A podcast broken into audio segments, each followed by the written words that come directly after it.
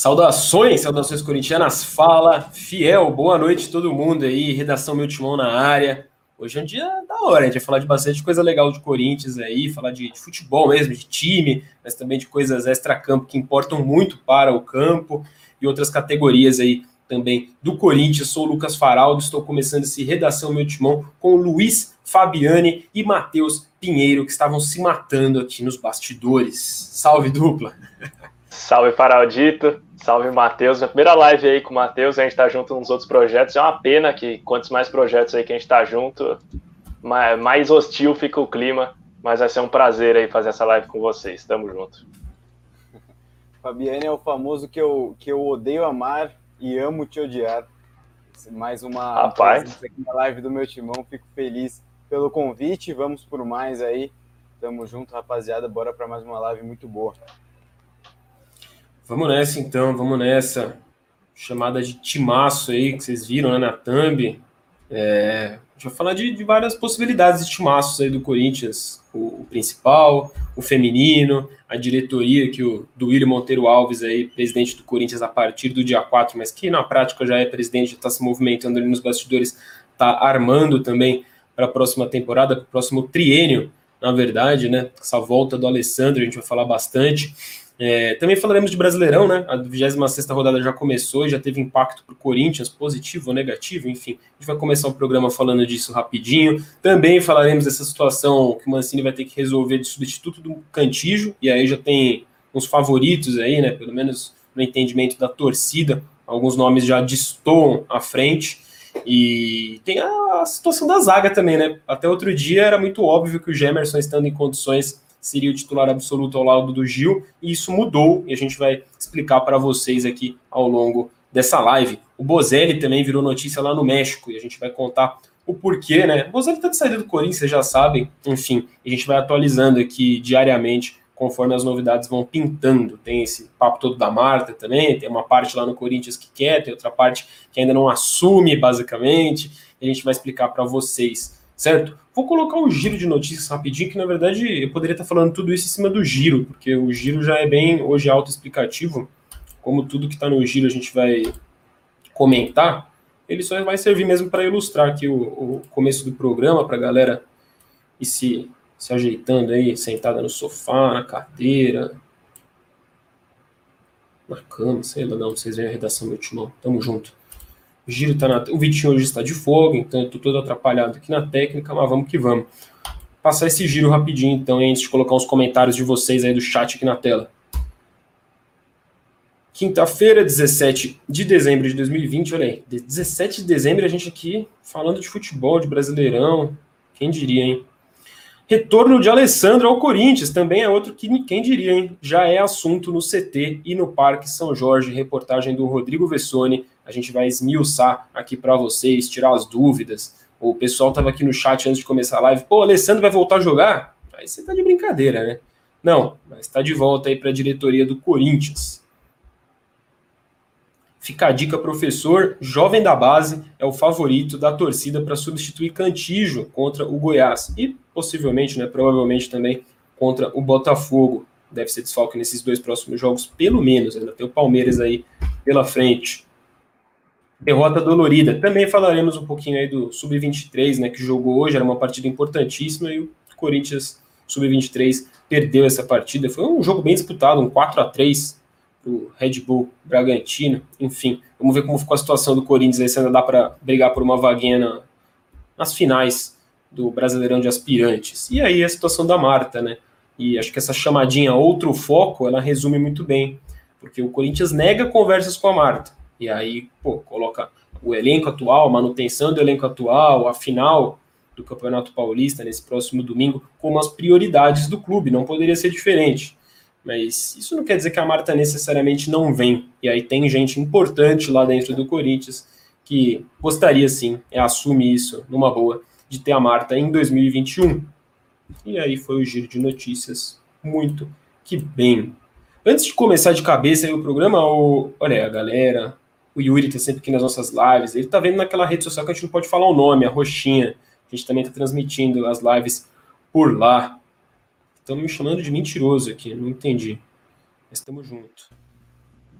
O time feminino não precisa da Marta, diz o 6969 Bel. Precisar mesmo não precisa, mas o Corinthians não precisa, do ponto de vista econômico, talvez, não seria um, uma jogada de marketing interessantíssima para o Corinthians? De fato, o time do Arthur Elias, eu não sei até que ponto precisa tanto, não.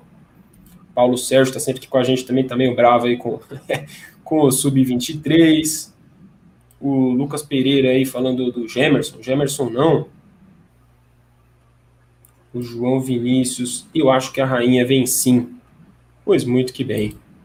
Então vamos começar o programa. Antes, o Luizito, conta pra galera que amanhã vai ter um clássico transmitido ao vivo aqui no meu timão. E quando eu digo aqui no meu timão, aí eu tô falando exclusivamente com os torcedores do Corinthians que estão nos acompanhando, acompanhando a redação Meu Timão pelo Facebook do Meu Timão. Porque, infelizmente, isso não acontecerá aqui no YouTube do Meu Timão, mas no Facebook do Meu Timão, né, Luiz? É isso aí, Faraldo. Então, amanhã, para quem não sabe, o time sub-20 do Corinthians está bem competitivo aí nas competições que disputa. Chegou à semifinal do Campeonato Paulista, amanhã enfrenta o Santos e será transmitido no Facebook do meu timão. Então, se você quiser acompanhar aí alguns jogadores que você não consegue ver todo o jogo, Facebook do meu timão vai estar transmitido lá para você de graça, é, com a qualidade muito alta de, de transmissão. Então, recomendo aí Corinthians e Santos amanhã pelo Campeonato Paulista, transmitido ao vivo pelo meu timão no Facebook. É isso. Com boas não, é querer zicar, mas com boas possibilidades do Corinthians se classificar, porque o Santos já tá... se enfrentaram, já se enfrentaram esse ano pelo Brasileiro. O Corinthians foi amplamente superior e venceu. Então, o Corinthians entra como favorito. Foi uma das melhores campanhas da primeira fase, melhor que a do Santos, inclusive. E vamos ver aí. O, ao que tudo indica, teremos força máxima é, das peças que estão à disposição. O Cauê e o Donelli estão na seleção, são desfalques importantes. Mas o Coelho não vai poupar o que ele tem, não. Então, vamos ver um Corinthians dentro do, do ideal, talvez, próximo ao ideal. Coelho que não estará no, no, no estádio, não estará acompanhando o time, porque foi expulso, como o meu timão noticiou, não estará acompanhando a equipe sub-20 no duelo.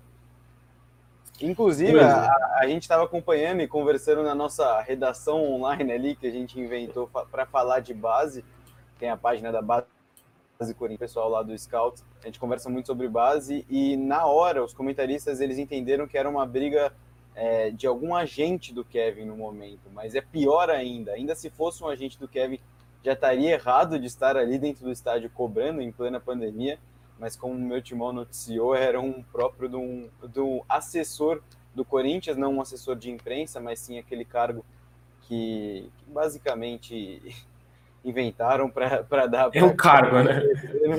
Para dar para conselheiro, cobrando o jogador do próprio Corinthians. A cena foi lamentável se você não você não acompanhou, dá uma lida na matéria que o meu timão escreveu, foi bem feio. O pessoal culpou o Coelho, mas de tantos erros que o Coelho comete, dessa vez, é, se eu tivesse que, que, escolher um lado, eu estaria do lado do Coelho. Ali você não está numa posição de diretor do clube para poder cobrar e xingar do seu próprio atleta, do, desvalorizar a peça que você provavelmente vai querer vender um dia. É, exatamente.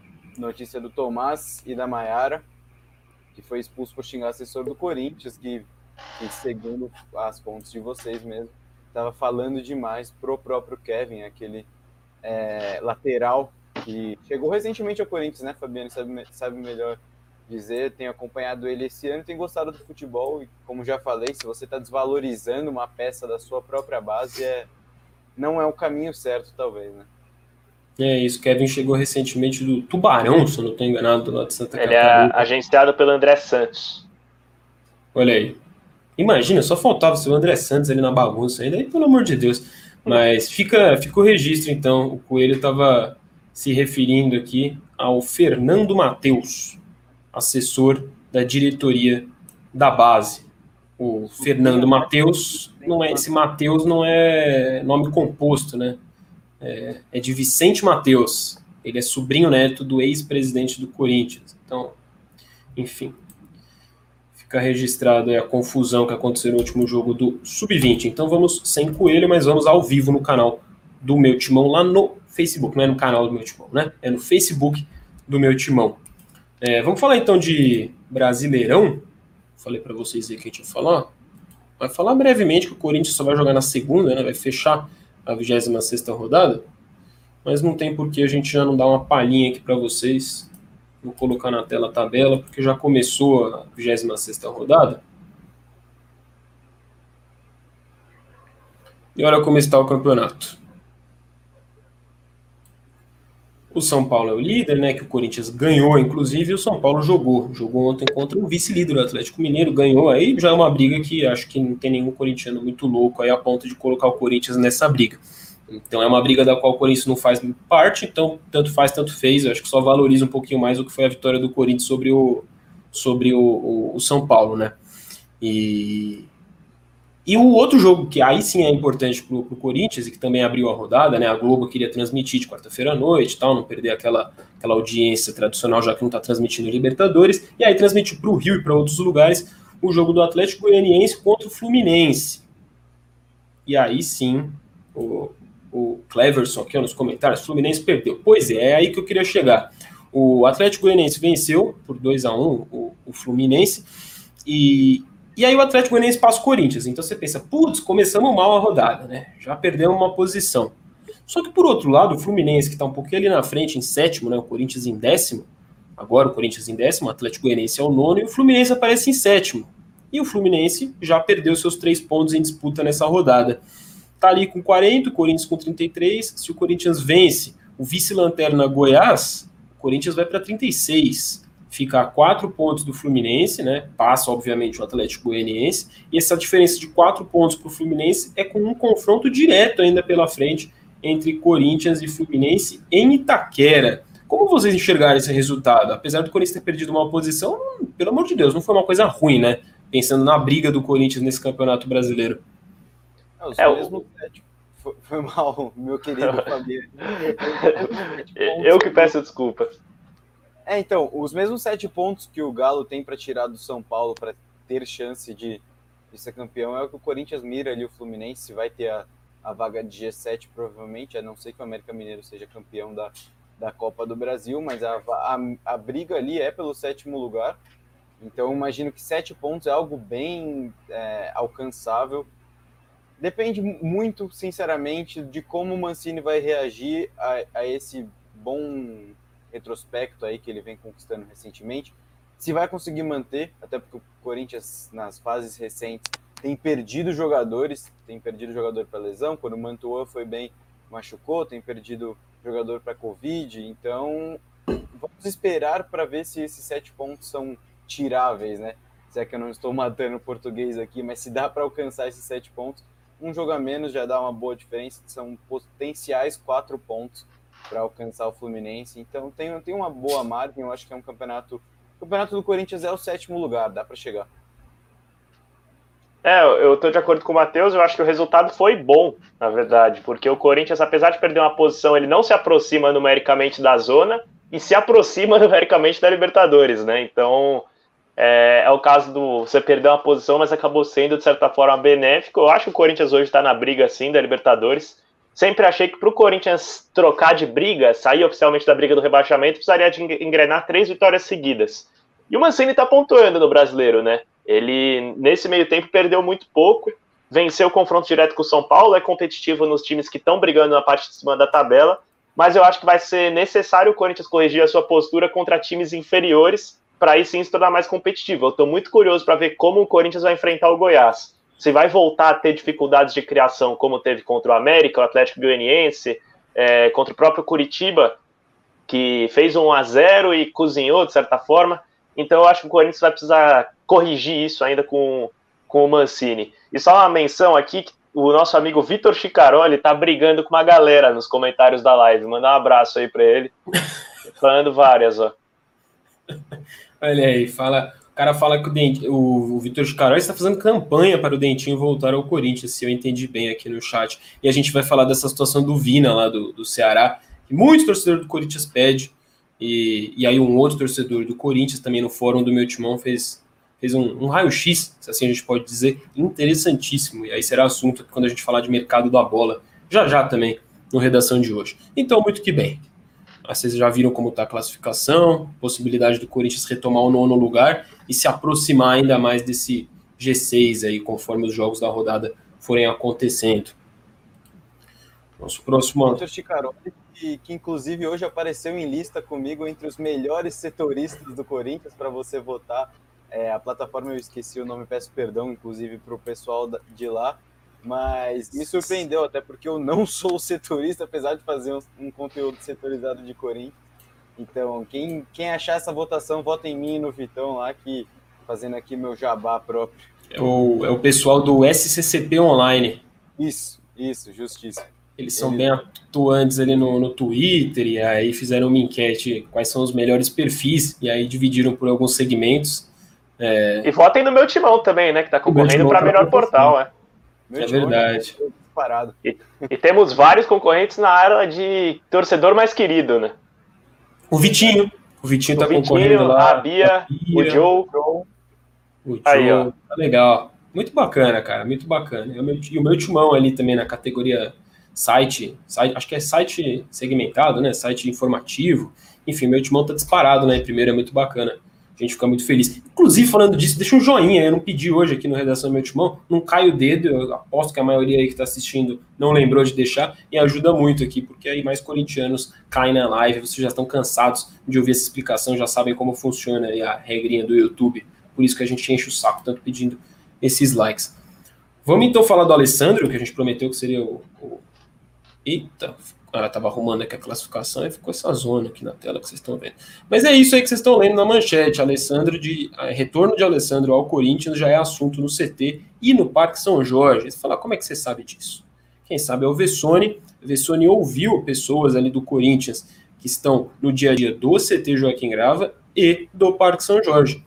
E chegou a essa apuração aí de que todos, todas as fontes, todo mundo que o Vessone ouviu foi unânime ali em dizer que o Alessandro está sim costurando a sua volta junto ao Duílio. É questão de, basicamente, do Duílio é, formalizar a sua chegada à presidência do Corinthians, para aí sim ir anunciando né, e confirmando aí, alguns nomes da nova diretoria. O Alessandro é um deles, Alessandro que deixou o Corinthians né, no início de 2019, quando teve aquela mini reformulação ali na diretoria do Corinthians, né, com as chegadas do Wilson e do Emerson Sheik. O Emerson Sheik não durou nem um ano, ele mesmo pediu o chapéu, ele foi embora. O Wilson está até hoje como gerente de futebol do Corinthians, cargo que foi ocupado pelo Alessandro. E aí o Vessone coloca aqui um, um, um recorte bem legal, que vale a galera sempre lembrar, né? O currículo do Alessandro. A gente está falando de um cara que tem 12 títulos pelo Corinthians, né? 12 e deixou o Corinthians para o Wilson assumir o lugar e agora a tendência é o Wilson sair e o Alessandro retomar esse lugar. Oito desses títulos foram como jogadores e outros quatro como dirigentes. Então, mesmo o período do Alessandro como dirigente também foi muito relevante no Corinthians, né? Esse período de gerente de futebol do, do Alessandro e o Corinthians campeão, o Corinthians foi bicampeão brasileiro 2015 e 17, só para vocês terem noção do que foi. Não foi só os paulistas ali de 17 e 18 que ele pegou, né? Então é um cara que sabe do assunto, que entende, e internamente lá no Corinthians não é nem só a confirmação da volta do Alessandro, mas o, o otimismo que se cria com a volta do Alessandro e com a confirmação já de alguns outros nomes aí na diretoria do Corinthians. Qual a opinião de vocês, meus queridos? É para ficar otimista mesmo?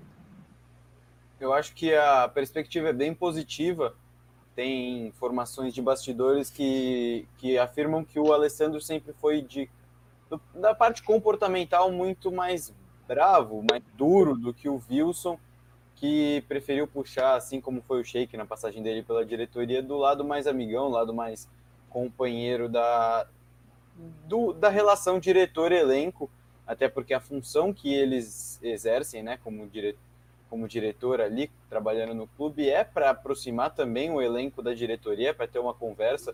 Como ex-jogadores, eles têm a palavra muito mais fácil. Só que os jogadores até brincavam com o Alessandro de chamar ele de trair, ah, o traíra, porque ele era o diretor que dava a bronca nos jogadores. Então, realmente, talvez não seja coincidência é, que toda a passagem do Alessandro tenha sido tão vitoriosa e desde que ele deixou o clube, o Corinthians tenha cessado um pouco esse período tão vitorioso. Eu vejo muito positiva a volta dele, apesar de não ser um, um cara com tanta experiência assim, provou que tem bons resultados. É, eu vejo com bons olhos também, acho que dá para ir além, né? O Marco Belo, que trabalha aqui com a gente no meu timão também, ele chegou a falar que algumas ações do Duílio dão indicativos de que o André Sanches não será tão participativo nessa gestão. E uma delas, né, ele citou a possível vinda do atacante Gilberto, né, que deu uma esfriada, saiu um pouco da mídia, e a volta do Alessandro ao corpo diretivo, que não era um cara que tinha uma relação tão próxima com o Andrés, então talvez seja um indicativo de uma fragmentação aí na chapa. Mas eu vejo com bons olhos também, até porque o Alessandro sempre trabalhou com muita seriedade no Corinthians, e diferente do Wilson, ele foi um cara muito transparente, no sentido de participar ativamente de coletivas de imprensa, de, enfim, falar publicamente. Se eu não me engano, o Wilson nunca deu uma, uma coletiva. O Faraldo pode me corrigir, o Matheus também, não sei se sabe. Mas ele deu uma é... entrevista, ele deu uma entrevista, se eu não me engano, para o Globoesporte.com, em que o assunto da entrevista foi o que ele fazia no Corinthians. Pois então... é, e é um dos assuntos mais comentados aí quanto à direção do Corinthians, é de você dar cargos por afinidade, é, talvez por alguma recompensa. Enfim, nesse caso do Alessandro, eu acho que não é, não. Eu acho que é um cara que fez um ótimo trabalho enquanto esteve no Corinthians e que volta, talvez, tomar para repetir. O Alessandro é muito elogiado pela questão técnica né, de um cargo. Quando você assume um cargo, tem, teria, em tese, teria que ser sempre por uma motivação técnica. Né? E a função que se espera de um gerente de futebol ali, é, essa função era muito bem é, feita pelo, pelo Alessandro. Esse é o entendimento no Corinthians, dos funcionários que estão no Corinthians há muito tempo. Então... E parece a tônica aí, né, do, do trabalho do Duílio, já anunciou o Colagrossi para trabalhar no marketing, que é um cara altamente competente, também extremamente transparente, em redes sociais, quem quiser falar com ele é só marcar que ele está respondendo todo mundo. Então eu fico feliz, na verdade, de ver que a, a diretoria do Corinthians trabalha com nomes de alto potencial técnico e não só por gratidão e vínculo ao clube.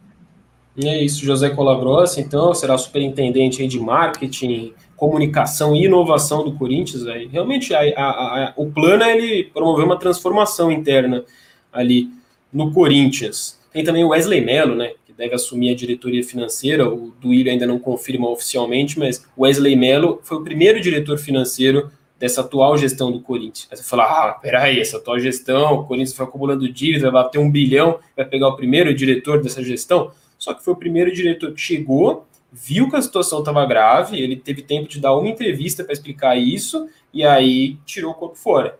Saiu porque sentiu ali que não, não teria é, como.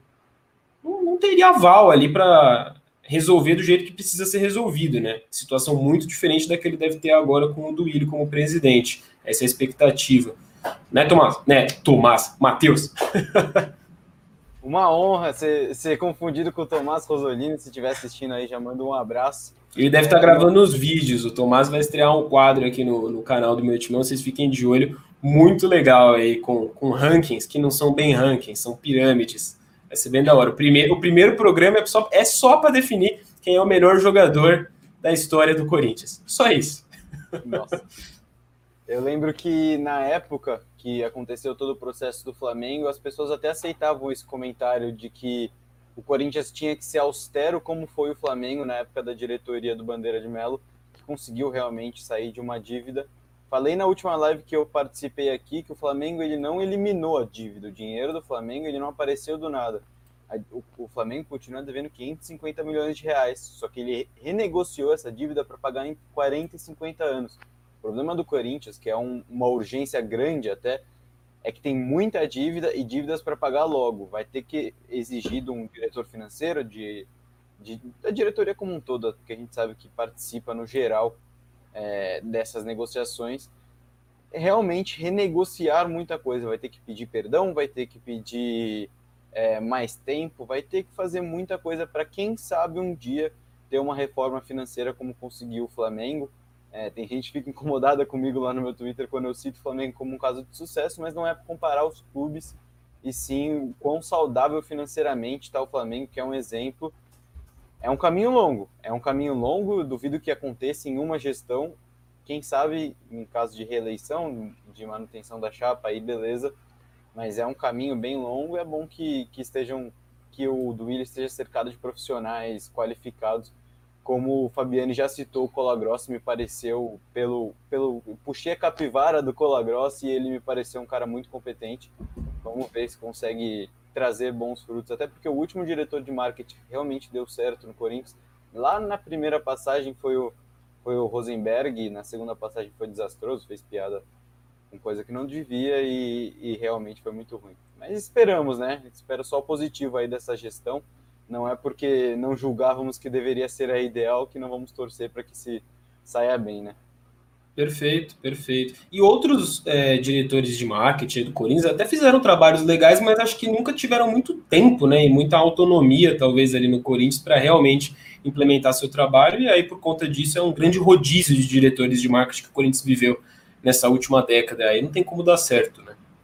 Não tem como dar certo. Vamos ver o que a galera nos comentários está falando aí, antes da gente passar para o nosso próximo assunto, que a gente vai entrar no campo mesmo, hein? Inclusive no Cantijo aqui, já estão já adiantando aqui o tópico do programa. O Tiaguinho, substituto Cantijo, está dizendo o Alencar Lopes, pela, pelos KKK ali, acho que ele está sendo irônico, mas eu gosto, gosto do Tiaguinho. É, o Vitor Ficaroli, irmão gêmeo do Tiaguinho também, banca a volta do Tiaguinho ao time, a, a, ser, a esse rodízio de volantes do Corinthians. Pois muito que bem, está de volta ao Corinthians o Thiaguinho, que estava emprestado ao CRB. O Padilha aí, né? A gente citou que o, o Alessandro deve assumir a função que o Wilson assume hoje e que ele assumiu quando era do Alessandro, e fazendo uma crítica aí, né? De que ele não seria um ótimo, um ótimo dirigente já no, no entendimento dele de forma alguma. Uh, vamos ver aqui que estão falando do. Aí já estão falando de contratação, né? Galera falando, pô, por que, que ele já não sai contratando? Eu vi um comentário falando sobre o, o Roberto de Andrade, tava vendo se eu achava aqui, porque também, é, aqui, ó, o Eric também está sempre aqui nas nossas lives, até tinha sido um outro torcedor que deixado esse comentário, Roberto de Andrade, que acha? Como diretor ele foi bem, hein? Por que estão falando do Roberto de Andrade? Só antes da gente mudar de assunto. Porque também hoje muita gente começou a falar dessa possibilidade, né? Do, eu, eu confesso que eu não, não, não tenho essa informação do Roberto de Andrade encaminhado para ser o, o, o, diretor de futebol do Corinthians. Mas existe então essa possibilidade do, do Roberto de Andrade virar o, o, diretor de futebol do Corinthians. E isso pode causar estranheza, porque, enfim, muita gente acaba tendo uma visão crítica sobre o que foi a presidência do Roberto de Andrade. Eu nem vou entrar nesse mérito aqui, mas ele chegaria para ser diretor de futebol, cargo que ele também já ocupou no Corinthians entre 2010 e 2014 comecinho de 2014 ele. Então, o Roberto de Andrade como diretor de futebol, ele foi um dos responsáveis, um dos principais responsáveis para montar também um dos principais times do Corinthians, né? O Corinthians de 2011, 2012, 2013. Então, tudo isso acho que tem que ser levado em consideração antes de qualquer rótulo, qualquer coisa assim, né? Por cima, assim, sem, sem aprofundar no assunto, porque não é uma informação que a gente tem, mas é um, é um nome que vocês veem com, com preocupação nessa linha do Alessandro, de já fez coisas boas, tem um, um caráter técnico no que ele já fez nessa função? O Fabiane pode opinar antes de mim, mas só para completar, a informação é do GE Timão, que deu, até fui, fui lembrar, já tinha, já tinha batido com ela no Twitter, é, informação do GE Timão, que Roberto de Andrade é cotado para ser diretor de futebol. É, o pessoal até comentando que fez uma boa montagem de elenco para 2015-17. É, eu, eu, prefiro deixar o Fabiano opinar primeiro, porque a minha opinião sobre o Roberto Andrade também não é tão positiva assim. É, mas pode falar também, não tem problema. É, eu acho que o Duílio, nesse caso, ele se sustenta mais numa época vitoriosa do Corinthians do que propriamente num, num cargo técnico, né? O Roberto Andrade ele tem uma passagem bem vitoriosa como diretor de futebol e como presidente, mas no final da gestão dele como presidente ele quase foi impeachmentado, né? O clima dele estava totalmente negativo, né? Eu ainda não trabalhava com Corinthians, mas para quem acompanhava de fora, é, era nítido que ali o clima era negativo, de conflitos internos muito grandes, né? Nos bastidores ali era, era um dos períodos mais é, quentes do Parque São Jorge nos bastidores, então eu talvez não, talvez não, não acho tão positiva essa volta justamente por isso. Eu acho que a segunda passagem dele como presidente deixou um legado extremamente negativo. É, a, gente, a gente confirmando essa informação, o, o Matheus Pinheiro é, checou aí direitinho do GE, e aí eu bati aqui, pô, é de um amigo meu ainda, o Bruno Cassucci, e, enfim, é, eu, eu, a gente aprofunda esse debate quando isso for, for confirmado, quando a gente tiver mais informações, mas eu tenho uma outra opinião aí sobre o Roberto de Andrade, não acho que foi é, tão ruim assim, não sei também se é porque a gente, né, se acostuma com o que está acontecendo agora mais perto, aí você começa a fazer comparação, enfim, é, vamos para o próximo assunto aí, como prometido, falar de futebol mesmo de campo. É, acho que o grande, a grande incógnita, o grande episódio de trabalho dessa semana do Corinthians para pegar o Goiás fica sendo a situação do, do Cantígio, né? Quando o Corinthians parece que encontra um time, sempre tem um problema. O Matheus já tinha comentado isso aqui no começo da nossa live. E o problema da vez é o Cantígio, que sofreu um estiramento na coxa direita, não joga contra o, o, Goiás, também dificilmente contra o Botafogo, talvez contra o Palmeiras, e olha lá. A gente sabe que o histórico do Cantígio voltando de lesão não é, ou qualquer problema, né, como foi com a Covid, não é daquelas coisas. É, vou colocar aqui na tela para vocês o resultado de uma votação. Ih, rapaz, cadê? Peraí. Eu tô parecendo um tiozão aqui mexendo nesses negócios, velho. Idosos confusos com tecnologia. É isso. Oi, continua, velho. Você tá de brincadeira. Faz uma fezinha tá, que vai. Tira o zoom, o pessoal vai perguntando no, no, no, chat, não sei se de brincadeira ou se é realmente informação de algum lugar, possibilidade de Firmino e Ribamar virem para o Corinthians. Não. A possibilidade é zero para quem está perguntando aí. Não vai acontecer. E a, Acredite ou não, mas tem gente falando do Lincoln nos comentários também. Então acho que deixei um legado aí para a Fiel torcida. Muito que bem. A Fiel tá louca aí, já tá na quinta-feira naquele espírito de sexta, aparentemente, nos comentários. Jovem da base é o favorito da torcida. Daria pra gente dizer que são jovens, na verdade, porque os dois que ficaram em primeiro e segundo nessa enquete aí são dois jovens da base do Corinthians, favoritos no entendimento do torcedor. E aí o nosso debate aqui é se isso passa também pelo Mancini, né? Eu queria ouvir a opinião de vocês o meu timão fez lá no site é, a enquete perguntando e saiu o resultado. E eu vou colocar aqui para vocês. Quem você escalaria no lugar de Cantijo? Também já vou pegar uns comentários aqui no chat, ver o que a galera que está assistindo aqui a live ao vivo pensa sobre o assunto. Mas vocês veem o resultado. O Xavier ganha com 30,4%. Então, o Xavier é o mais cotado da torcida para assumir essa vaga. E é curioso que são jogadores de características bem diferentes, né? Mas também é curioso você pensar que o jogo contra o Goiás é um jogo muito diferente do jogo contra o São Paulo. E Rony, em segundo lugar, com 27,6%. O Ramiro aparece também na casa dos 20% ali, 21,9%. Então, a galera cogitando recuar o Ramiro para segundo volante. É uma ideia bastante defendida pelo Vitão, Vitor Chicaroli, aqui nas nossas lives. O Camacho, aí já bem mais distante, aparece com 11,1%, e o Ederson, o último aí na preferência da torcida hoje, é, com 9%. E é claro, o Mancini a gente conhece, né? Ele pode colocar qualquer um ali, na verdade, nem que nem esteja nessa lista. E aí eu pergunto para vocês: é, primeiro, quem seria o nome de vocês para substituir? E depois o que vocês acham aí dessa dobradinha Gabriel e, e, Xavier, que é o que eu acho que vai acontecer. Acho que é o que o Mancini vai botar em prática aí contra o Goiás. Vamos lá. É, primeiro comentando aí o resultado da enquete, eu acho que era de se esperar, até porque o Xavier desses aí é o que mais desempenhou pelo Corinthians, né? Não necessariamente na função do Cantígio, mas é um, desses nomes aí eu diria que talvez seja o único em alta com a torcida. É, eu, particularmente, não gosto. Eu acho que é uma opção de segurança. Ele atuou assim contra o Curitiba, foi bastante dominante o time contra o Curitiba, mas pecou muito na fase criativa. E muito disso porque jogava com o Xavier e com o Gabriel juntos, o Gabriel até mais adiantado, tanto é que naquele jogo ele deu vários lançamentos, inversões para o Fagner. Imagino uma, uma condição parecida para esse jogo contra o Goiás. Mas eu, sinceramente, optaria pelo. De, desses nomes que estão aí, eu optaria pelo Camacho. É, queria considerar também uma ah, opção mais ousada. eu gosto do Camacho, gosto mais como primeiro volante, mas como segundo acho cabível também. Mas eu, como eu acho que é um jogo contra o Goiás em casa, que é um time que se defende em linha de 5, que ataca muito mal, é, só, só em contra-ataque, basicamente, usando muito da estatura do Fernandão. Eu optaria talvez uma opção mais ousada no Vital, é, atuando por dentro. Se atuar com o Gabriel de primeiro, aí uma linha de quatro. Tivesse Vital, Ramiro é, o quem mais que jogou no último jogo? O Casares. Casares e, e Otero ali. E Otero, ou talvez Jonathan Cafu, algum outro nome de velocidade. Mas eu acho que seria interessante, até porque eu acho que a tendência é cada vez mais o Vital ir recuando no campo. O Matheus, inclusive, até escreveu sobre isso, salvo engano, que o, que o Vital talvez seja uma alternativa bem interessante para atuar vindo de trás, como um condutor, que é o que ele faz muito bem.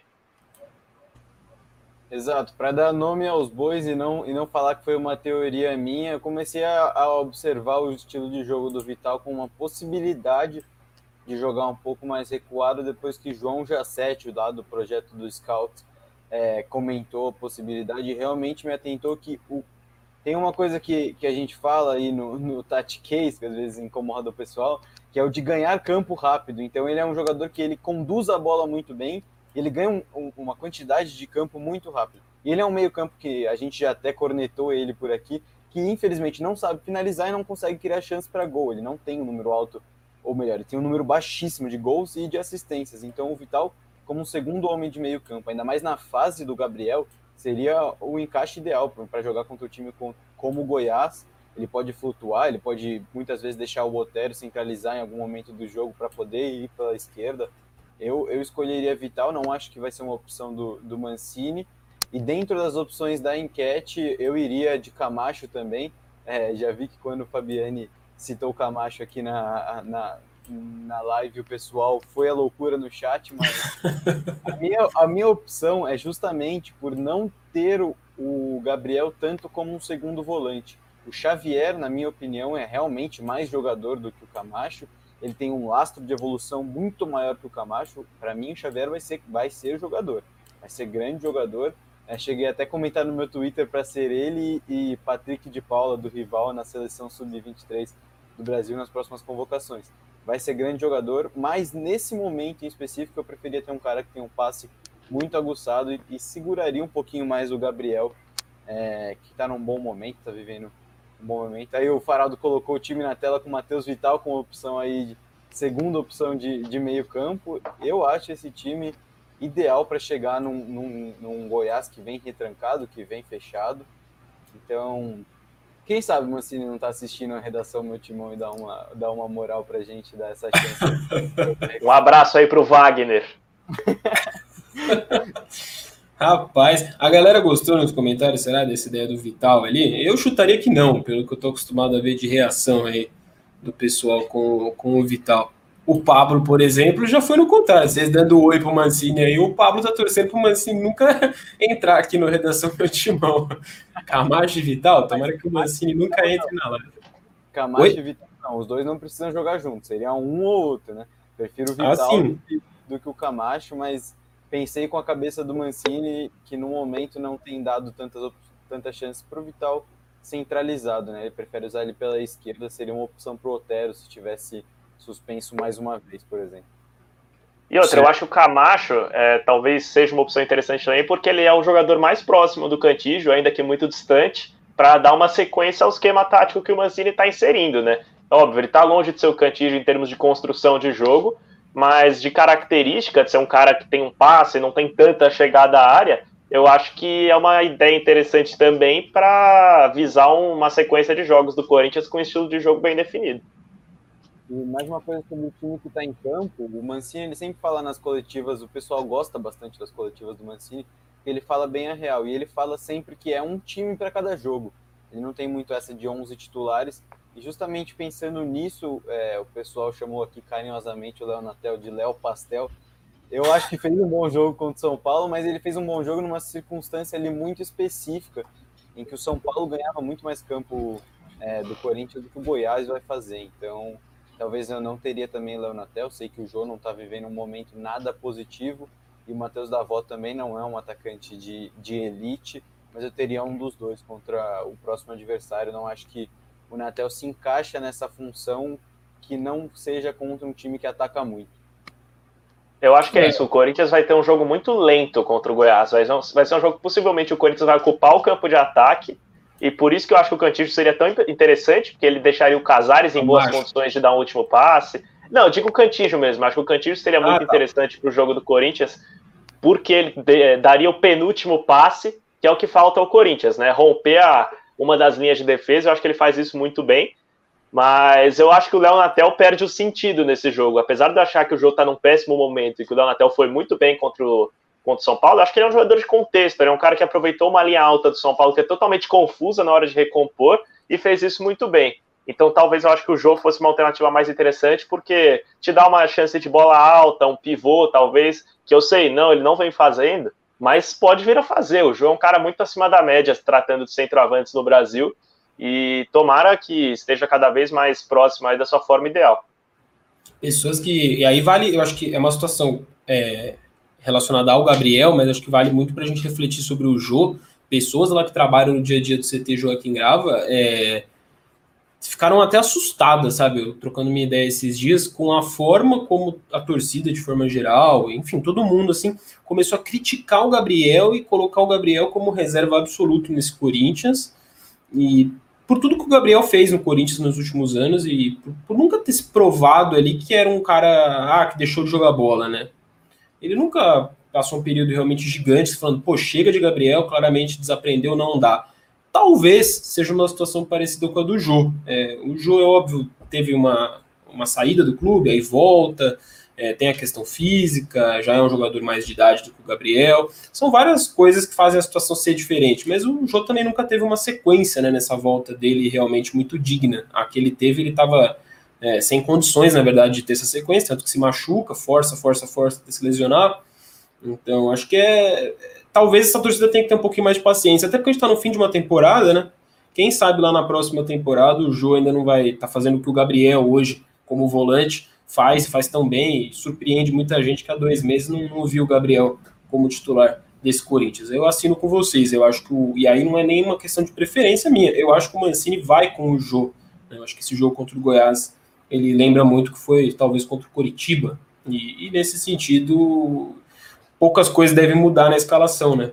O, só, acho que o Otero não sai desse time, né? Ah, o Otero vai entrar o Piton ali, que o Piton jogou contra o Coritiba, mas aí eu já acho que não.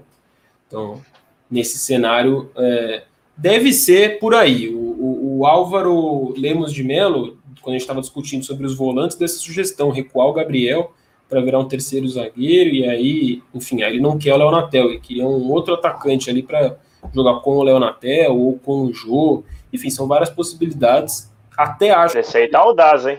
Então, mas eu acho que vai ser por aí, viu? O Goiás, o próximo, os próximos jogos do Corinthians são contra o, o Lanterna. Goiás e Botafogo. É. Não é por isso que o Corinthians tem que entrar de salto alto, não é isso que eu tô falando, mas é uma questão de estratégia, de jogo. Até porque Corinthians no Engenhão, enfrentando o Botafogo, nunca ganhou, né? É, tem esse tabu aí que o Tomás gosta de lembrar, mas eu tô extremamente confiante, sem querer zicar, mas possivelmente já zicando. Eu, eu tô muito confiante, cara, de que o Corinthians ganha do Botafogo, mesmo fora de casa, desse Botafogo que tá numa crise lascada e o Corinthians em evolução. O, e aí, gente não, é, não desprestigiar o Vital aí que está nesse, nesse campinho, o, o, Davi Morgado, o Vital tem alto índice de interceptação e passes certos, tem características de um camisa 8. Pode ser uma grata surpresa, também é interessante. Eu ia comentar até um nome citado nos comentários e que se aproxima dessa característica do Vital, que é o Arauz, né? Eu não sou um dos maiores entusiastas do Arauz, assim, nunca fui, mas com o Osmar Loss, com o Corinthians em 2018, ele chegou a atuar como segundo volante, é, não foi bem, mas tem as características para isso. É, ele perde espaço agora com o Mancini. Se não me engano, nos últimos quatro jogos ele nem chegou a entrar. E, enfim, o Corinthians tem um jovem chileno aí, quem sabe acertando a posição. O Mancini já provou que gosta de recuperar jogadores. Quem sabe também o Arauz não seja o próximo, né? É, o Alexandre pergunta por que ignoram tanto o Arauz, além de não ser uma. A gente gosta de falar que o campo fala, né? E além de não ser uma unanimidade dentro de campo, o Arauz tem problemas sérios de atitude. Não que ele é, é racha elenco, não que ele seja nada disso, é que ele é muito, muito tímido. É, o pessoal que acompanhava o Arauz ano passado, é, os que cobriam os bastidores, já identificaram esse problema. Então, com um treinador novo, que tem completou 60 dias de trabalho agora, tudo bem, já deu tempo de conhecer os jogadores, de entender o, como funciona mas é difícil que ele ganhe tanto espaço. Por enquanto, ele é só o chileno que está ali como opção entre tantas opções que tem no meio. Talvez o Mancini considere ele só para a opção ali de ter o Casares, que é um cara que fecha muito com o Jô no ataque, ou no último jogo com o Leonatel. E o Arauz não sabe fazer essa função. Então, talvez ele esteja numa, numa zona cinza ali que é muito ruim para ele.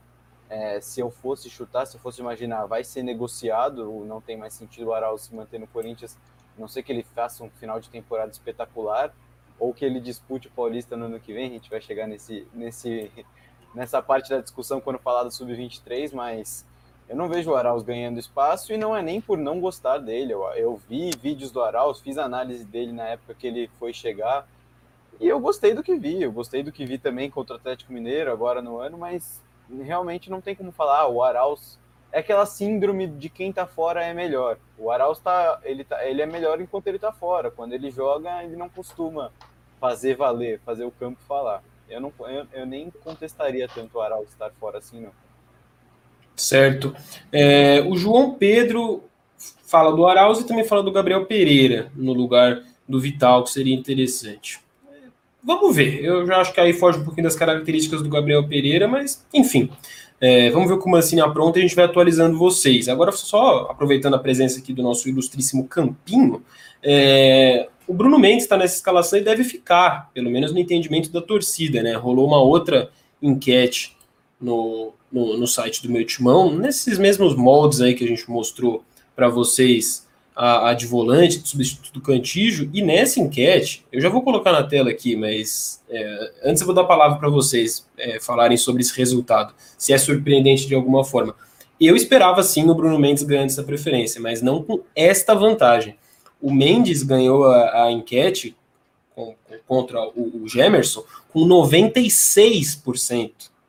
O Gemerson ficou com 4%. A torcida do Corinthians está fechadíssima com o Bruno Mendes. É, não é nem ser hipócrita aqui, não é que o Mancini vai escalar por causa da torcida, por causa do meu timão e disso, daquilo. Enfim, o cara tem décadas de, de profissão, ele tem suas convicções. Mas, cara, eu acho que ele sabendo disso, se passasse pela cabeça dele a possibilidade de colocar o Gemerson, ele pensaria duas vezes, né? Isso se passar. Qual a opinião de vocês, meus queridos? Vou colocar aqui na tela a imagem já já. Ó, eu, eu sempre falei isso. Eu acho que para o Corinthians é muito mais interessante que o Bruno Mendes tenha uma sequência em alta e ganhe visibilidade do que o Gemerson ganhar uma sequência e ganhar visibilidade. O Gemerson tem contrato com o Corinthians até julho. É, confesso que não sei se tem algum gatilho de renovação automática ou qualquer outra coisa. E o Bruno Mendes é um ativo do Corinthians de 21 anos, com passagens em seleções de base do Uruguai, monitorado por times europeus. É, ficou até famoso por atuar na, na seleção principal do Uruguai, marcou o Neymar muito bem quando atuou.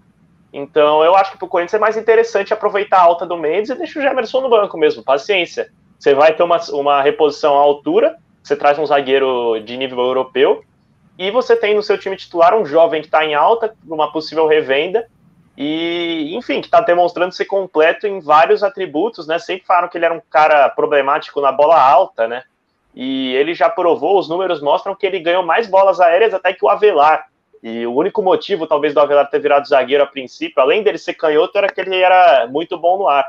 Então, acho que o Bruno Mendes está se provando e é isso. O Corinthians tem que aproveitar a alta dele para deixar jogando. Se precisar jogar com três zagueiros, joga. Eu sou contra agora. Mas não tira o Mendes, não, cara. Aproveita. É assim que você valoriza o seu jovem ele tá numa evolução clara, né? Ele cresceu muito como jogador, que nem você falou, apontava um erro crasso dele ali de, de cobertura aérea. Ele não perde mais. E nesse momento, é, na máxima ali do campo fala, futebol é momento, as coisas que são clichês, mas são verdades. Tem que jogar, tem que jogar. As pessoas esquecem às vezes que o Gemerson não joga desde janeiro. E antes de janeiro ele também vinha de pouquíssimos jogos no, no Mônaco, foi encostado é um grandíssimo zagueiro, saiu daqui sendo campeão do Bola de Prata lá da ESPN, foi muitíssimo bom zagueiro no Galo, foi bem na Europa, chegou na seleção, mas está muito tempo sem jogar, não se ganha ritmo de jogo de um dia para o outro.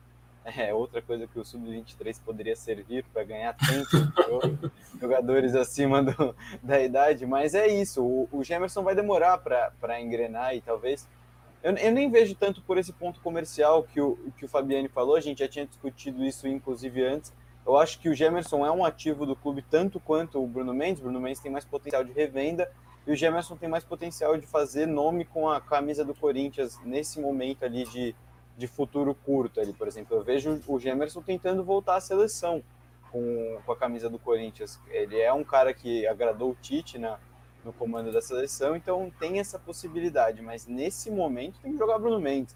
Talvez se ele falhar, quando for suspenso, Emerson entrar bem, aí são outros 500, mas nesse momento ele iria com o Uruguai com certeza. E a primeira grande sequência dele, né?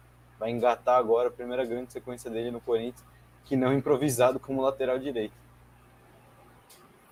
Muito que bem, concordo com vocês. Mendes tem que seguir sim desse time. Vou tirar a enquete, vou voltar com o campinho. E vocês já vão ver por quê. e tem muita gente criticando o que a gente falou do, do Vital, aí da possibilidade Vital. A gente não é verdade, né? Dono da verdade que não, viu, meu povo? Se, primeiro que vocês não querem o Vital, a gente pode fazer o campinho de novo aqui sem o Vital. Isso é, é simples. E outra que não é a gente que escala, é o Mancini, né? E eu entendo aí quem, quem fala que o, o Vital tem muito tempo de Corinthians já e não mostrou nada, então não, não tem que ser titular agora. Mas o Mancini, é, talvez o primeiro jogador, assim, que não vinha tendo sequência quando o Mancini chega e que ele já aposta de cara numa sequência de jogos, é o Vital. Então, alguma coisa de útil o, o Mancini enxerga no Vital. Acho que é um jogador importante para, enfim, para essa forma do Corinthians jogar contra-atacando e, e, e, tudo mais com a qualidade de passe. Uh, quem vocês colocariam além do Vital? Só para a gente também não. Senão a torcida vai falar, pô, vocês estão insistindo no Vital aí. Então tem gente. O mestre Vitão tá falando do Luan, mas aí o mestre Vitão também é meio. Aí exagerar, né? Ele é meio tendencioso, né? Por causa do Vitão. Ele, a não ser que essa mudança de Vital por Luan fosse uma repaginação completa ali no time, uma repaginada que fizesse o Gabriel como primeiro volante, Ramiro de segundo volante, Casares aberto pela direita, que não é a dele, e nem é a do Luan, mas daria para fazer. Um e nem a do Otero. E nem a do Otero. Mas aí daria para fazer um 4-4-2, com Otério Casares pelo meio, Luan e Jô na frente. Isso daria para fazer, é, respeitando a sugestão aí de Luan por, por Matheus Vital, daria para fazer. É bem ofensivo, pode ser até interessante. Eu não vejo o Mancini mexendo tanto no esquema para esse jogo específico, mas é uma possibilidade sim. Eu gosto de ver Luan em campo. Eu gosto que a torcida do Corinthians até tá dando um alívio pro Luan, né? Tá dando uma respirada pro Luan, que vinha sendo muito cobrado. Então, acho positiva a ideia. No, no começo eu li e falei, deve ser um absurdo, mas até se fizer essas movimentações, dá para jogar sim. E o Corinthians é, é um time titular absoluto, né? Também acho que é, é, esse é um ponto bem, é, bem destacável. E aí, se você vai pensar de jogar jogo a jogo, talvez não, não seja um grande problema contra esses times em tese mais fracos. Aí o Corinthians, é, enfim, ousar, né? O Mancini ousar. Fala aí, Luizito. É, eu ia fazer um, mais um comentáriozinho sobre o, a escalação que estava lá no campinho, que eu acho que se entrar o Jô e, e sair o Leonatel, provavelmente vai ter vai precisar de uma opção de velocidade pelo lado, um cara de um contra um, de drible, porque Ramiro e Otero não tem essa característica. Então eu acho que ainda faltaria um homem de velocidade. Não sei se o Leonatel aberto, que não chegou a agradar, mas até aí você tem outras opções, né? As outras opções que você tem para ponta, nenhuma agradou também. Então, vamos ver, né? O Mancini vai ter uma dorzinha de cabeça aí.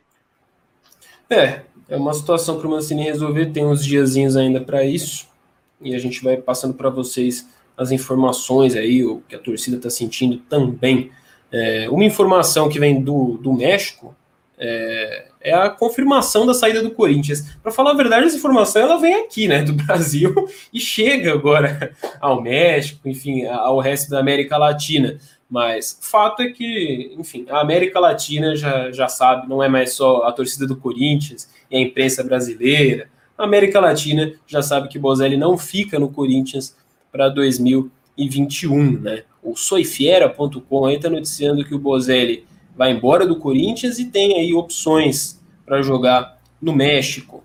Inclusive é curioso que eles noticiam como que o Bozelli decidiu não seguir, não continuar no clube é, como se fosse uma decisão do Bozelli. É, vocês têm essa visão de que a decisão foi do Bozelli, foi do Corinthians, foi de comum acordo? Não, eu vejo totalmente o contrário. É, eu acho, inclusive, que a página dá uma puxada de sardinha justamente para o Bozelli ser o ídolo que é no, no Leão do México e ter essa imagem de matador. É, infelizmente não conseguiu se sagrar esse matador aqui no Brasil na passagem do Carilho ele foi um pouco boicotado até, seja é, isso um problema do Carilho ou não. E nessa, nesse segundo ano teve toda a, a, situação do Covid, de toda a pandemia. No começo do ano ele foi bem, era o artilheiro com os mesmos seis gols que ele tem desde fevereiro. Então, o Bozelli aí termina a passagem dele de um jeito meio melancólico, né?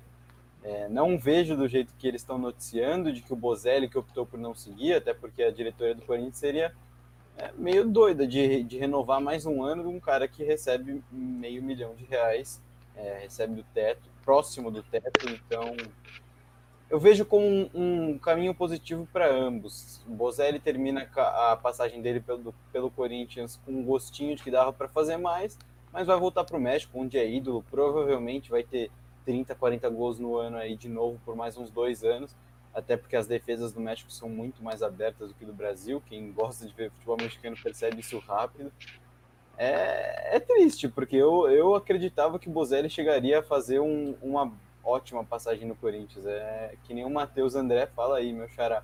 Fico triste pelo Bozelli ter, ter pego somente times ruins do Corinthians. Ele tem um ponto, talvez se ele tivesse se o Bozelli tivesse jogado no Corinthians em 2015 ou em 2017, ele teria feito outra passagem. Realmente, melancólico é a palavra.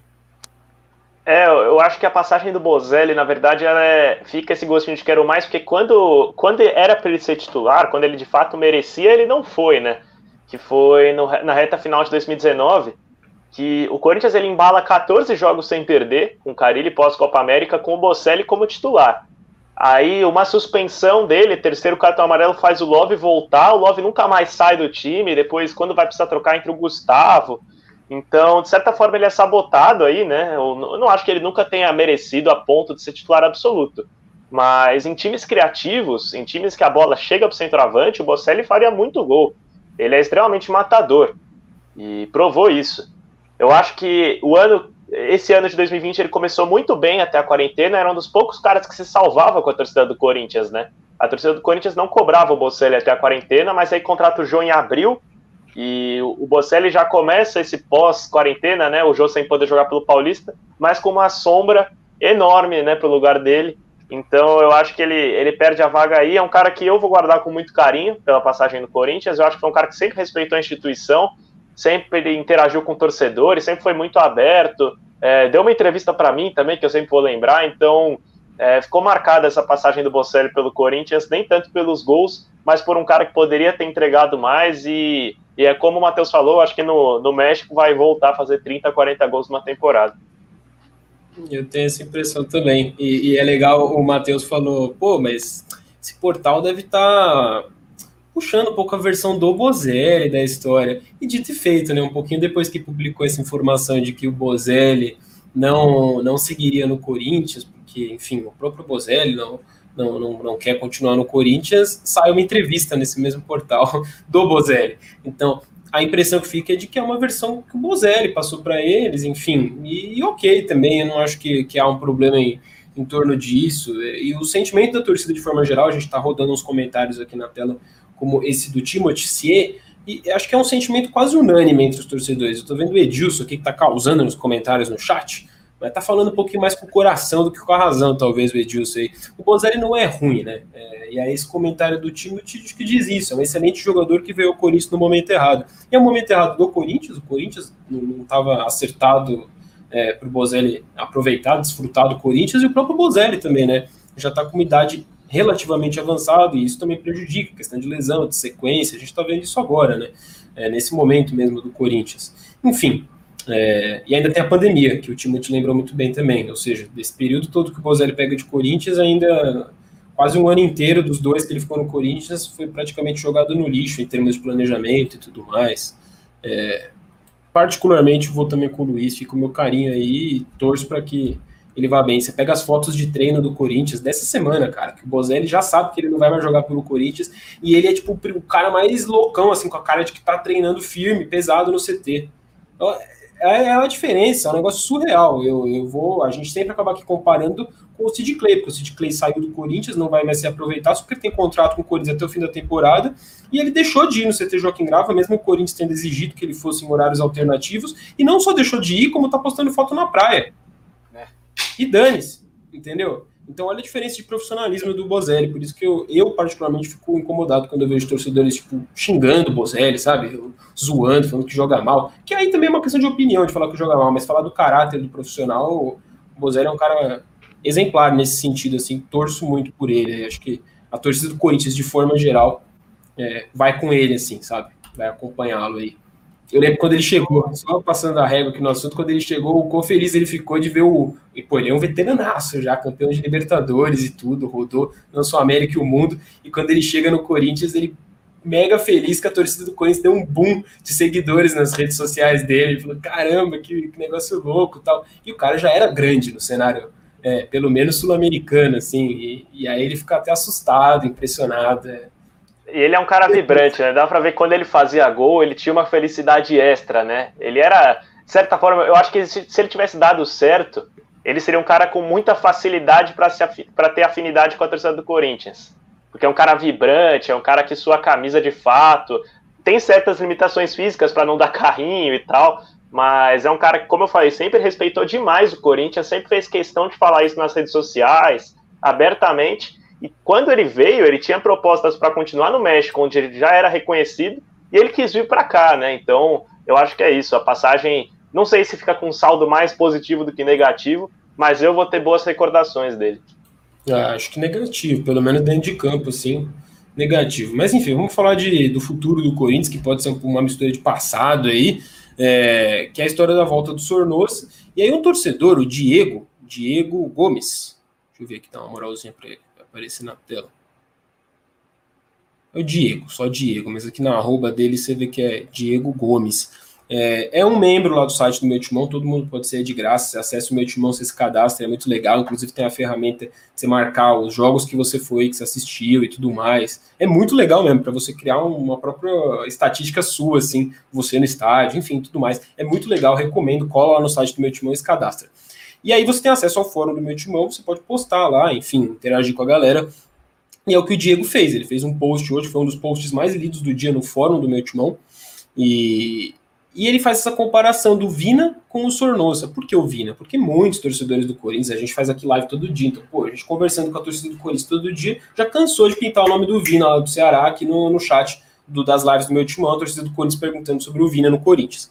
E não tem nada de, de informação que a gente tenha sobre, sobre esse interesse de Corinthians no Vina, qualquer coisa do tipo. Como teve com o Thiago Galhardo, né? O Thiago Galhardo, sim, no ano passado jogava pelo Ceará, o Corinthians teve interesse, sondou, tentou contratar e não conseguiu. E, mas aí a torcida fica com a história do Vina. E aí o, o, Diego, ele meio que dá um choque de realidade, um de torcedor, assim, na minha opinião, pelo menos. Ele faz um comparativo do que foi o. do, do que seria, né, a, a volta aí do Sornosa, que deve voltar mesmo, tá na LDU, e, e apuração até do Vessone também, que é um dos nomes que vai retornar de empréstimo para a próxima temporada, que pelo menos está muito bem cotado com o Mancini para voltar de empréstimo. E aí. Rodrigo Vessone é o nome que vai voltar de empréstimo? Não, não. O Sornoso. Ele apurou que o Sornoso vai voltar. Você entendeu? Isso é engraçadinho. É... E aí ele pergunta: Pô, se o Sornosa nunca tivesse jogado no Corinthians, a torcida do Corinthians não tivesse esse ranço que tem do Sornosa pelo que foi no ano passado, e você tivesse diante desses dois cenários, o Sornosa com 26 anos, o Vina com 30. O Vina no Ceará, brigando contra o rebaixamento, o Sornosa na LDU, em terceiro lugar no Campeonato Equatoriano. Os dois jogadores são dois dos principais jogadores de seus times. Até aí tá ok. Mas são é, cenários diferentes. E ainda tem um custo. Então, o Sornosa vai voltar para o Corinthians de graça. De graça, entre aspas. O Corinthians segue pagando ali, enfim, vai, vai continuar pagando o salário dele. Não é exatamente de graça. Mas o Corinthians vai ter que pagar pela transferência, pela volta do jogador. Enquanto que o Vina tem contrato com o Ceará, numa, num cenário hipotético do Corinthians tentando contratá-lo, o Corinthians teria que pagar alguma coisa pelo Vina além de dar um acréscimo salarial, enfim, um aumento salarial. O Sornosa já tem tudo isso acertado com o Corinthians. Inclusive, nem se o Corinthians não quisesse o Sornosa, provavelmente o Corinthians terá que reintegrar o Sornosa, porque a LDU não vai ter dinheiro para exercer a compra e dificilmente algum clube vai chegar do nada e, e oferecer um valor que até agora ninguém ofereceu para tirar o Sornosa em definitivo do Corinthians. Diante desse cenário, para que o Corinthians, que está aí com a sua dívida de quase um bilhão, se comprometer financeiramente com outro jogador de meio de campo ali, sendo que atualmente o Corinthians tem opção a rodo. E aí o Diego coloca aqui: é, Luan, Casares, Otero, Vital, Arauz, opções da base. E aí você ainda tem essa possibilidade de Sornosa voltando e você vai atrás do Vina. É, e aí você lê isso daí e fala: é, realmente, eu vi esse negócio do Vina aí. Não sei, poderia dar certo? Poderia, mas não, não me parece a coisa mais racional a fazer. Vocês também enxergam assim? De acordo, eu acho que o Corinthians não pode direcionar o pouco investimento que tem para atletas de 30 anos que não te dão uma certeza de bom rendimento em campo. Eu acho que é o tipo da contratação que o Corinthians fez e muito nos últimos anos. Você pode pegar vários exemplos de atletas de uma idade, é, de certa forma, não digo avançada, mas uma idade já de início de declínio que o Corinthians fez e eram caras que não te garantiam nada em campo. Então, eu acho que o investimento tem que ser cada vez mais direcionado, mais nichado. E eu acho que é isso. Você tem o Sornosa, de 26 anos, que provavelmente não deve muito ao Vina, arrisco dizer. O Vina nada mais vive que uma boa fase. Foi bom coadjuvante no Atlético Mineiro, no Bahia, mas ao contrário de que muitos pensam que ele chegaria no Corinthians para ser protagonista, eu acho que ele não seria nem a terceira melhor opção para a posição de meia. E não que o Sornosa seja também, mas o Sornosa já está no Corinthians, então para que contratar outro? Eu acho que tem que ser tem que ser nichados, tem que começar a pensar em atletas jovens, atletas mais baratos, dar as condições de desenvolvimento para eles e trabalhar com isso. Exato. A opção simples de Vina ou Sornoso, eu também escolheria o Vina, mas tem que olhar todas as, as circunstâncias. Eu, não consigo nem chamar o, o Vinícius de Vina, o Vinícius, que mudou o nome como Gabigol, eu não consigo, não consigo me acostumar. O Vinícius é bom jogador, ele, é, ele tá numa, vivendo uma fase, é daqueles jogadores como o Galhardo, que está vivendo uma ótima fase num momento um pouco mais tardio da carreira. Lógico que tê-lo no Corinthians não seria de todo mal, seria bom, inclusive. É, talvez esse ano tivesse feito bons jogos, mas é, é, exatamente como o torcedor falando fora no meu timão, já tem opções. É, o pessoal, não sei se se lembra bem, porque ele saiu muito novo da, da base, mas Vitinho tá subindo, tá, vai estourar a idade agora e é uma boa opção para ser reserva de tantos jogadores que já estão no profissional. É um cara que virou um pouco mais um construtor do que aquele finalizador que ele era lá no começo jovem. Então, trazer Vina e gastar esse salário, gastar o dinheiro para trazer ele não faz sentido algum, pelo menos na minha visão. Se a gente quer fazer aquilo que o Flamengo fez, que falamos lá no começo da live, de austeridade, de parar de gastar com besteira e Falando de Sornosa, é, são cinco gringos de limite que o Corinthians pode escalar por jogo, e no momento já são seis. O Bozelli vai embora, o Sornosa voltará para ser o sexto, o que dá mais indícios ainda de que para a temporada Arauz não deve seguir no comando, no comando não, né? Que comandar ele realmente não fez na temporada. Arauz não deve seguir no elenco do Corinthians, isso é um feeling meu, não é informação. Mas se, tá, se, se está se especulando nomes como Torres, é, não Fernando Torres, mas o Gabriel Torres e, e, e, nomes do tipo, eu imagino que Arauz deve ser negociado, Sornosa deve voltar para ser parte não crucial, mas que jogue bastante no elenco. Justo. Vamos ver o que a galera aqui, antes de passar para o nosso próximo assunto, já estamos nos encaminhando para a reta final, que já estamos na reta final do Redação Meu Timão, o Cássio Careca. A galera no chat aqui, do, do pelo menos do Redação Meu Timão, tem uma tara por, por falta de cabelo. Você deu um prato cheio para eles aí hoje com o nosso Matheus Pinheiro, né? É, agora pois é. Na fase careca. É, Matheus. Pois é, a galera deve estar gostando de você. Sempre tem um personagem careca nos comentários, o da vez é o Cássio troca Sornosa por Vina, simples assim. É, não é tão simples, né, Cássio Careca? Mas entendi aí. Vamos ver, o, Eduardo de Lira Silva, sai Sornosa, Arauz, Luan, e vem Vina e Gabriel Torres. Pô, Eduardo, você tá de sacanagem.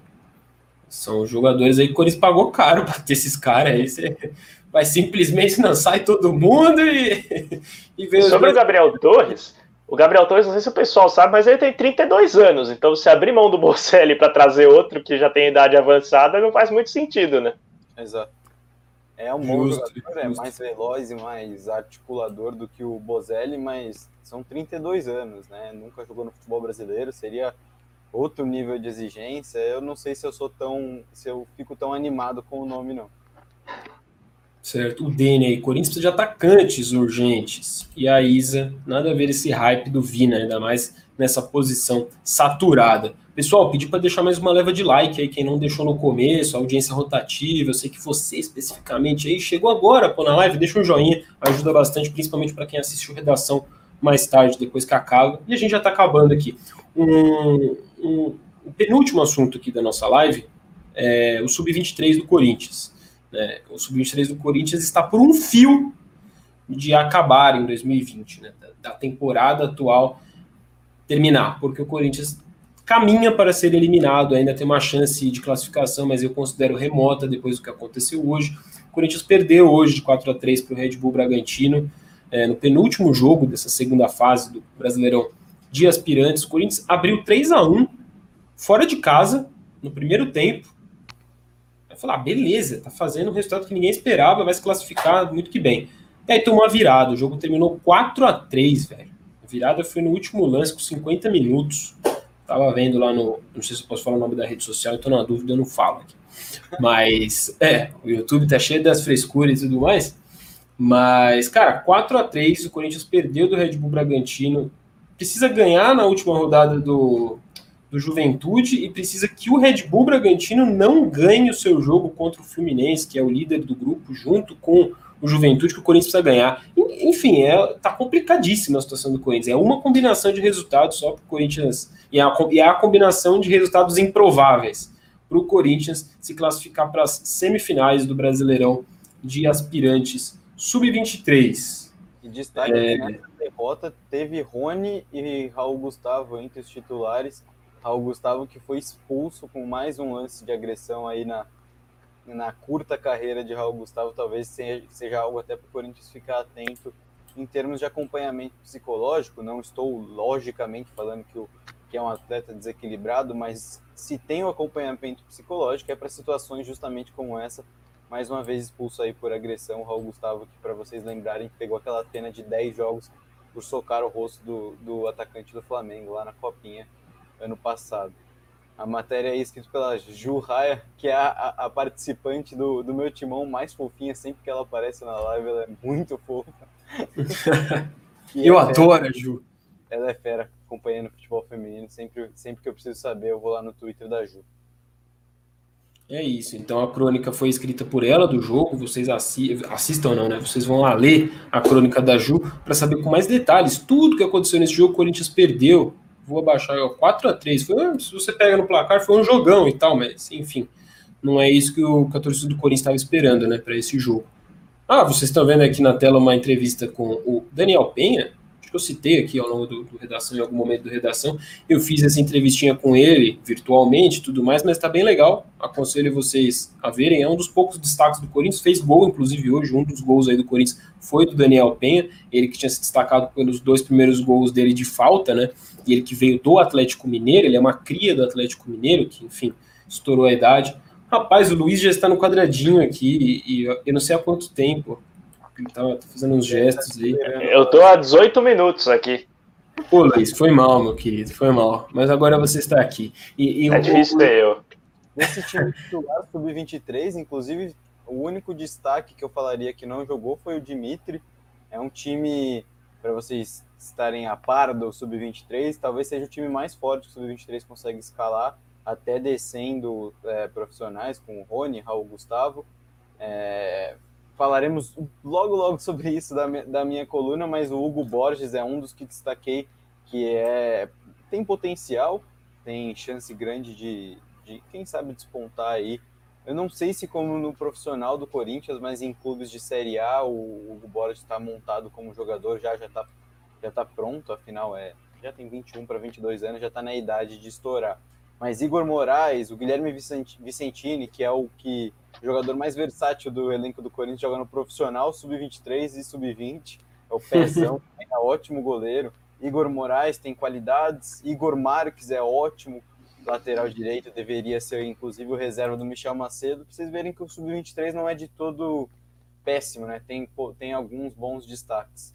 E o Arian, para quem está assistindo, é aquele mesmo Arian Ameixa que completou, é, colet, é, completou coletivos completou treino coletivo do Corinthians por mais de cinco anos, já está com 24 anos. O, o Arian está na hora de, de deixar o Corinthians já. Não é um dos destaques. Que é isso, pô. Eu lembro quando ele chegou no Corinthians, acho que veio do Paysandu, se não me engano, do, do Remo. Remo. Do Remo, nossa, eu lembro na época, na época, ah, o Ameixa, aí o jogador tem um apelido curioso, já todo mundo fala e tudo mais. Pô, mas o Ameixa, o Ameixa, aí você ia no CT acompanhar o treino, o Ameixa ali, discretíssimo. E o Ameixa, o Ameixa, discretíssimo. Lateral, volante, zagueiro, só para completar treino.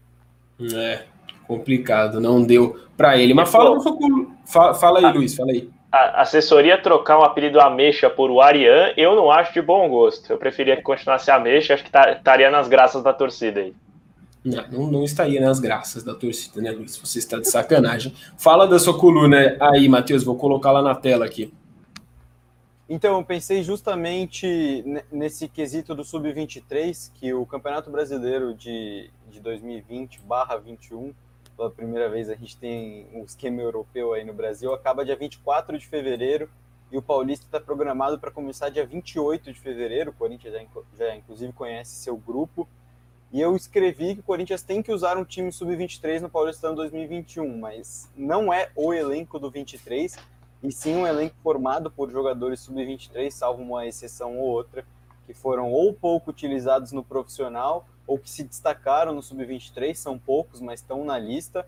É, se quiser ba baixar, Faraldo, para a gente mostrando a lista para eles, e destaques do sub-20, que já completaram 20 anos, e, e para quem está aí em casa e não sabe, não teremos copinha no ano que vem, então seria um bom motivo aí de vitrine para jogar a primeira fase do Paulista, que deve durar entre um mês, um mês e meio, enquanto a equipe profissional, a equipe principal, faz uma pré-temporada. Eu escrevo durante o texto, mas só para deixar claro para todo mundo, nessa lista também tem emprestados, então, e jogadores que têm até ganhado, ganhado minutos no profissional. Então, sim, teria que ser conversado com cada jogador. É, as férias, as férias em termos legais já foram dadas ao elenco do Corinthians, então não teria nenhum impedimento legal deles continuarem jogando. A princípio, todo mundo vai continuar jogando. É que o mais sensato a se fazer é dar alguma folga de 15, 20 dias para o elenco principal fazer uma intertemporada que seja uma pré-temporada para 2021. Tem bons Sim. valores aí, inclusive eu sei que, que Luiz Fabiani é muito fã de, do, é, que eu coloquei aí na lista, do Queiroz, volante da base, tem vindo muito bem aí no Sub-20. Para quem não para quem não acompanha aqui no meu timão, sempre tem notinha da base. E nos nossos, nos nossos twitters pessoais, meu e do Fabiano, a gente está sempre falando da base também. Então aí você vê nomes, por exemplo, Gabriel Pereira, ele é um cara que ganhou poucos minutos esse ano ele pode muito bem ser um titular de, de um Campeonato Paulista no ano que vem. Juan Oliveira se machucou, tem, tem, tem lesão projetada para retornar em janeiro, então teria que ter um trabalho. Gustavo Mantuan, a princípio, a lesão dele, é, a recuperação dele duraria até o final de fevereiro ou final de março. Tem ali aquele lapsozinho que os médicos dão, ele pode até voltar antes, como voltou o Gabriel Pereira esse ano. É um bom valor. Entre os destaques do Sub-23, tem o Dimitri, que veio do Bahia, moleque bom, de 20 anos. Então, tem bons valores aí que podem mostrar bastante futebol no Corinthians. O Cauê e o Felipe é a dupla que mais me anima para ter um, um, titular e um reserva de muita qualidade. São dois jogadores, jogadores muito novos que a torcida ia dar aquela, um pouquinho mais de paciência para eles, mas são bons jogadores. É, Cauê e Felipe, inclusive, me arrisco dizer que são joias e futuros craques. Ótimos jogadores. Cauê convocado. Estava na última convocação da seleção sub-20. Exato. Os dois, um para 17 e um para 20. Verdade. É. Exatamente. E aí, Hugo Borges, que eu citei do, do, de 23 anos do sub-23. E Janderson de volta ao Corinthians jogando Campeonato Paulista seria, seria interessante também. O pessoal está comentando cadê o Riquelme e o Matheus Araújo. Realmente foram dois nomes que eu não coloquei, mas que poderiam muito bem estar no, no elenco. São dois ótimos jogadores da base. O Anthony eu ainda acho que está muito cru. Está aí na tela também o comentário do Leônidas. Talvez não fosse o, o caso de já antecipar tanto essa, essa, esse jogador. É, tinha só mais alguém que comentou sobre. Aí, ó, Gabriel. Não. Lucas Torres, né? O zagueiro do Sub-23, né, Fabiano? Felipe Torres. Felipe Torres. É, alguém comentou aqui, eu já perdi o, o comentário, que também parece ser jogador de nível, mas eu não incluiria também com todos os zagueiros que tem. Se o Faraldo quiser subir um pouquinho, tem bons zagueiros nesse elenco e também exceções que teria que ver a condição física, como o Léo Santos, que não joga futebol há dois anos é uma preocupação enorme do, do staff ali do Corinthians, que via nele um potencial de venda altíssimo. Né? Léo Santos chegou a, cogitado por, chegou a ser cogitado por grandes times da Europa, está aí ainda com 22 anos, encostado por lesão. Uma pena. É isso aí. E eu assino embaixo da proposta do Matheus, hein? De jogar com o Sub-23 no Paulista. Eu me animo com a ideia. Não é o Sub-23, como ele falou, é um elenco Sub-23. Então, nesse meio tempo, você tem Lucas Piton, você tem Juan Oliveira, Gabriel Pereira, que são caras que já estão no profissional é, para jogar o Campeonato Paulista. Você pode até, assim, ah, não quero perder clássico. Você pode pegar um clássico e colocar o seu time profissional para jogar, não tem problema. mas a ideia é você usar o Paulista principalmente para dar, dar rodagem para os jogadores que você tem. E, cara, o, o elenco sub-20 do Corinthians hoje é muito bom.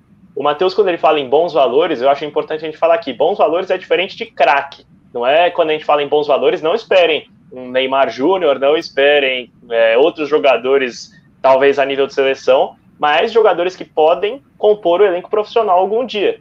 Então, lembre-se, todo jogador mediano do profissional um dia já foi um jogador de base. Então, é, disso eu garanto que tem de sobra. Até falei hoje. Pro, o Corinthians tem no, no sub-20 e no 17 quatro laterais direitos de alto nível e tem o Michel Macedo com 30 anos como reserva imediata do Fagner, sabe?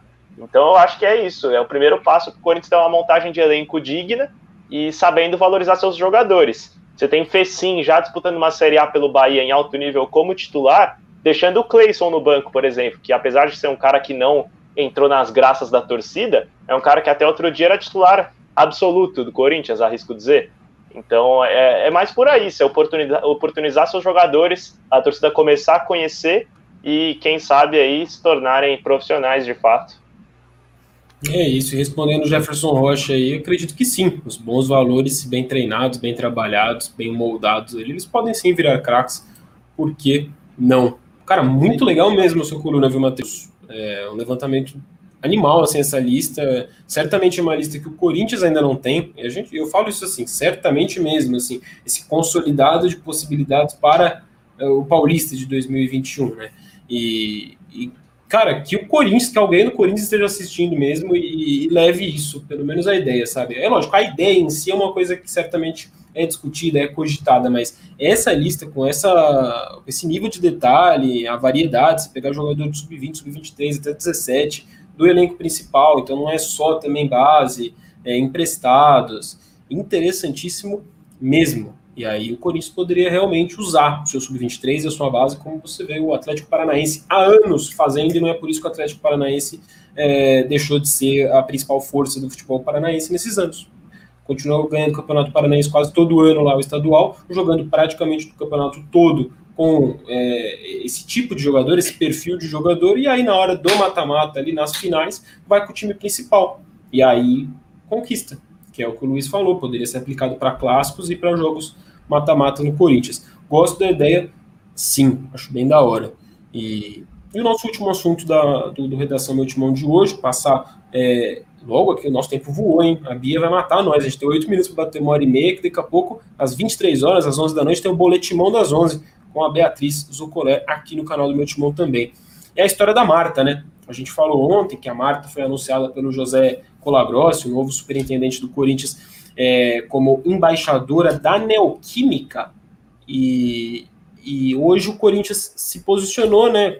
A, o departamento de futebol feminino do Corinthians explicou numa nota que o Corinthians não negocia com a Marta, que o foco do Corinthians é, é, é, a manutenção do atual elenco, é a final do, do Campeonato Paulista. O Arthur Elias também falou sobre o assunto ao Globoesporte.com, se eu não me engano, nessa mesma pegada. A gente fala, não, a gente está valorizando as nossas jogadoras, a final desse próximo domingo contra é, o, a Ferroviária pelo Paulista Feminino, e e é isso, esse é o foco do Corinthians. E eu acho que está todo mundo certíssimo nessa história. O Colagrossi de estar tá indo atrás da Marta, ele está, ele mesmo fala na, na, abertamente para a torcida nas redes sociais, respondendo ali uns torcedores, ele falou, eu tenho sim interesse, mas não vou prometer nada. E é isso, é, é, ele admite o interesse, é óbvio, você tem uma Marta dando sopa no mercado, sem contrato lá com Orlando Pride, querendo jogar em alto nível para jogar a Olimpíada na próxima temporada qual que é o clube brasileiro em que a Marta pode jogar em melhor nível? É o Corinthians, que é disparado o melhor time de futebol feminino. É muito lógico que a Marta, querendo jogar no futebol brasileiro, veja o Corinthians como principal ou um dos principais destinos. Isso para não falar que a Marta é corintiana. Então é muito óbvio, se o, se o Colagross chegou querendo revolucionar o marketing, é, inovar, né? Ele é superintendente de inovação. Se ele está querendo fazer dinheiro com a marca Corinthians, e ele olha para a Marta como o Corinthians olhou, e a Neoquímica olhou lá no passado para o Ronaldo.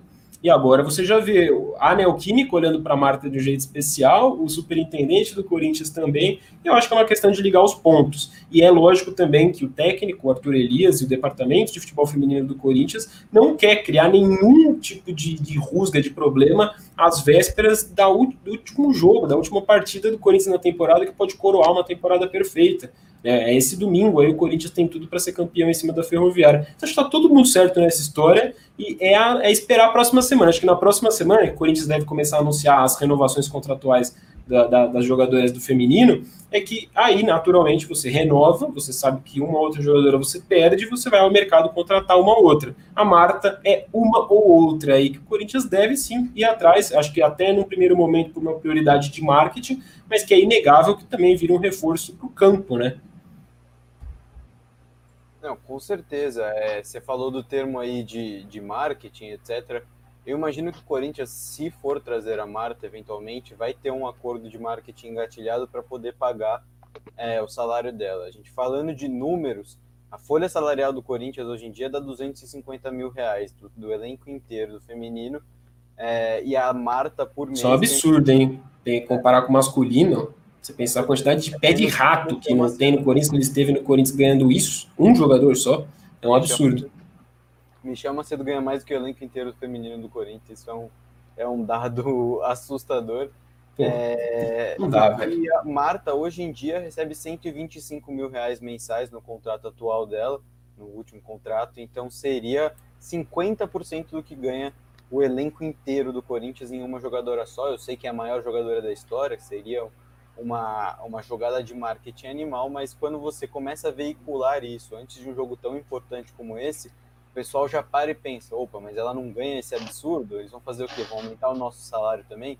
Eu acho que o Corinthians foi muito bem agora de se posicionar falando que não existe negociação nenhuma, por mais que eventualmente exista, não tenho essa informação, se existir alguma coisa, um interesse, nesse momento não é hora de falar. Agora é, não existe alguma coisa, e aí mais para frente, se realmente fechar, pede patrocinador que consiga também dar um aumento para o elenco, que é recordista, está literalmente no nível dos recordes.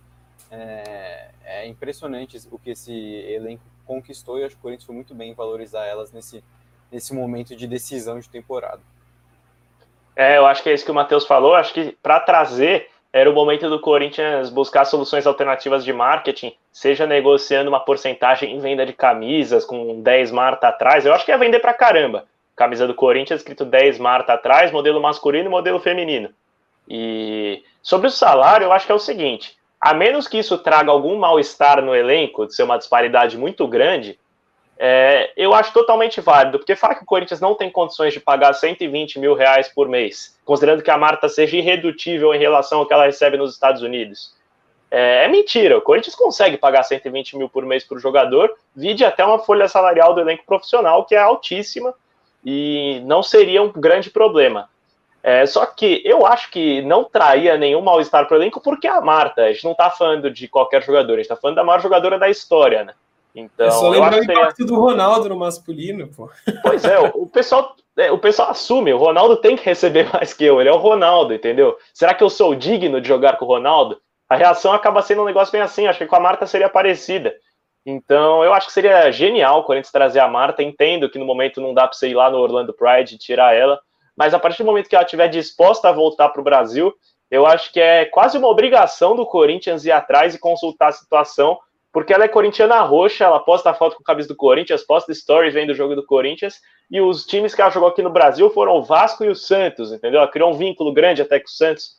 Então, pô, seria demais, cara. Eu acho que seria coisa, por exemplo, para o Corinthians fazer uma, uma possível apresentação na arena, entendeu? Começar a mandar jogos do feminino para a arena, o público querendo ir ver a Marta, eu acho que seria demais.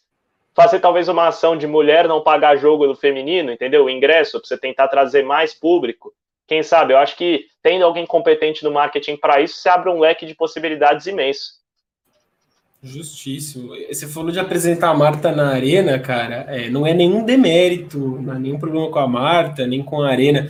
Mas o que eu gostaria de ver a Marta sendo apresentada na Fazendinha, nos mesmos moldes do Ronaldo, cara.